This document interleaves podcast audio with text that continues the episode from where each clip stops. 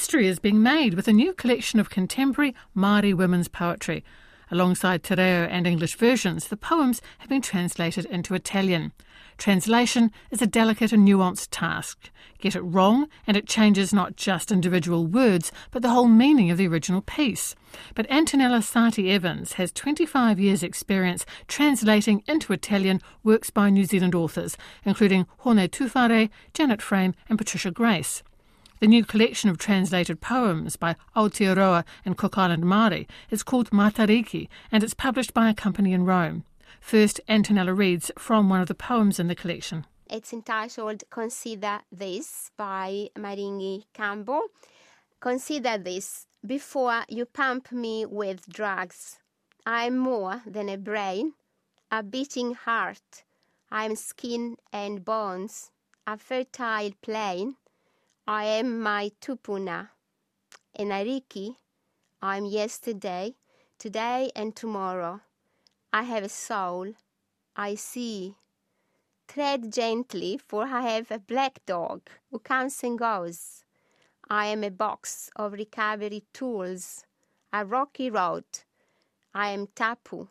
Inside me is God, my God, the best of me. I am a mother, a daughter, a sister, an auntie, a grandmother, I have two dogs and a cat, and wild birds circling. I'm more than just a brain. I'm Maori Papa. Before you pump me with drugs, consider this, Mr. Psychiatrist. Considera questo.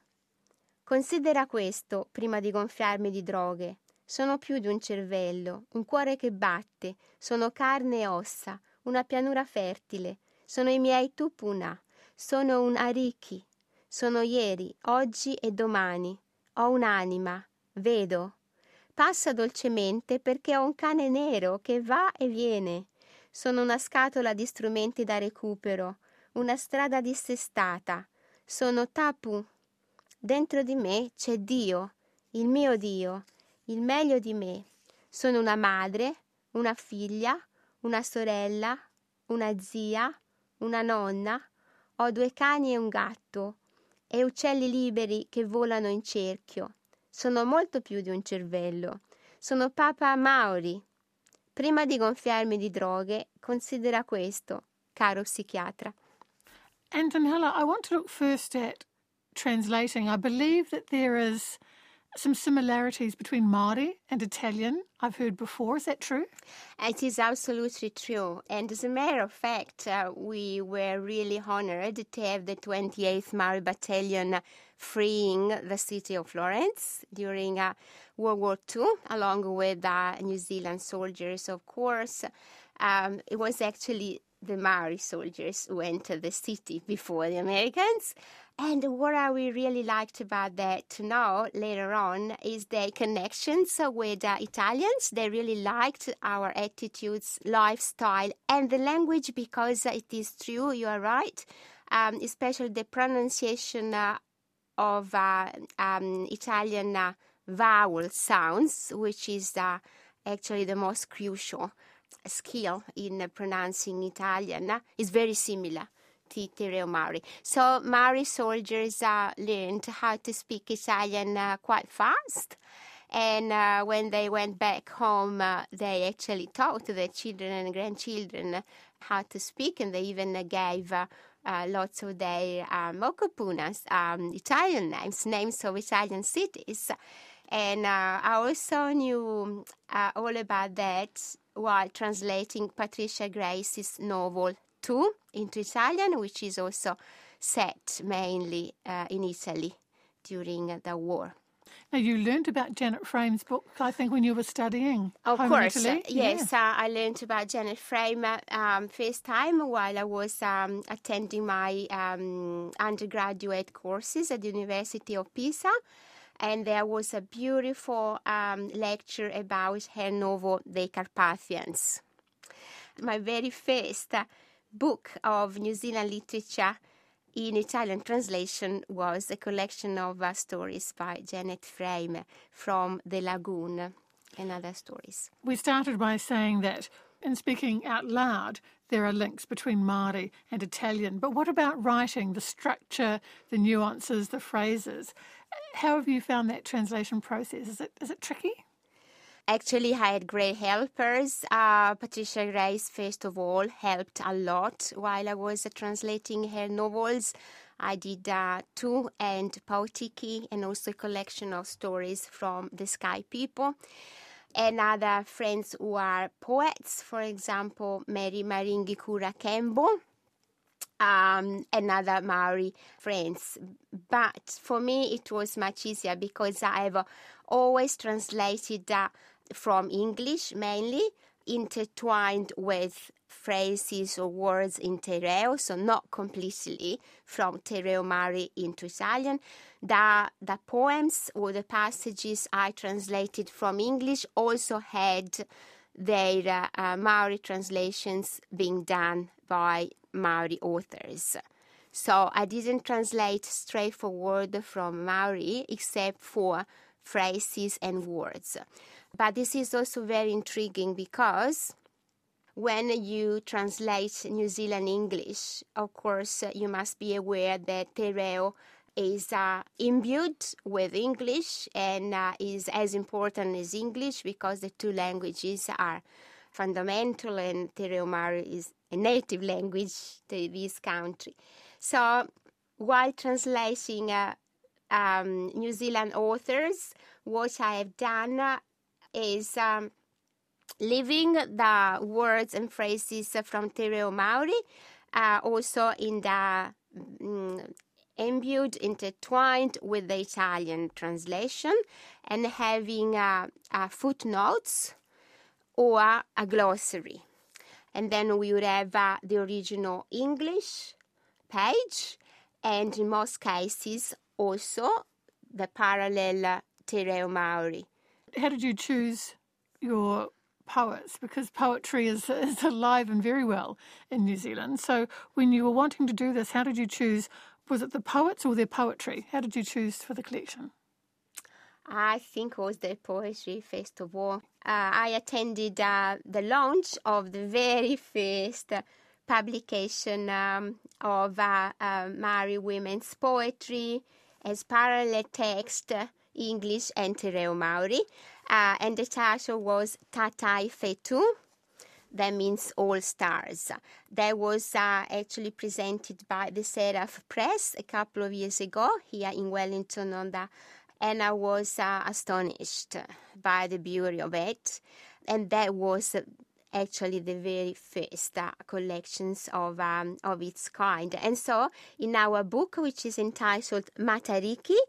Uh, Sciame di Stelle, Poetesse Maori Contemporanee, that means Matariki, constellation, swarm of stars, and contemporary Maori women poets. We included the whole collection of Tatai Whetu. And then uh, we also asked uh, um, a poet, um, Anahera Gildea from Wellington, if she wanted to participate with uh, one more um, long poem that my colleague Francesca Benocci had translated, entitled Poro Poroaki. And then we asked uh, Tayi Tibble, an emerging young poet, and she's now working uh, at Victoria University of Wellington, uh, Te Herenga Waka, if she wanted to add a few poems, and uh, and she was uh, very keen on doing that. And uh, I also asked Mary Maringi Kura Kembo to give us a few of her poems, and we actually, some of them had never been published before, not even in English. So we were very proud of that. And uh, the other two translators, along with me, are uh, Francesca Benocci and uh, Eleonora Bello. Uh, the publisher is from Rome. It's called uh, Edizioni Ensemble. They are young, very hard workers, very intelligent to welcome uh, so many new authors in their in their lists of publications. I was wondering actually if translating poetry is a little trickier than translating prose. Oh yes, uh, uh, this is absolutely true. Every single word counts. I mean, when you translate uh, novels, you can go on and on and on for many pages. Then you get to a point where even in a novel you have to stop and think, uh, sometimes even for a whole day about one single word because it's so perfect there.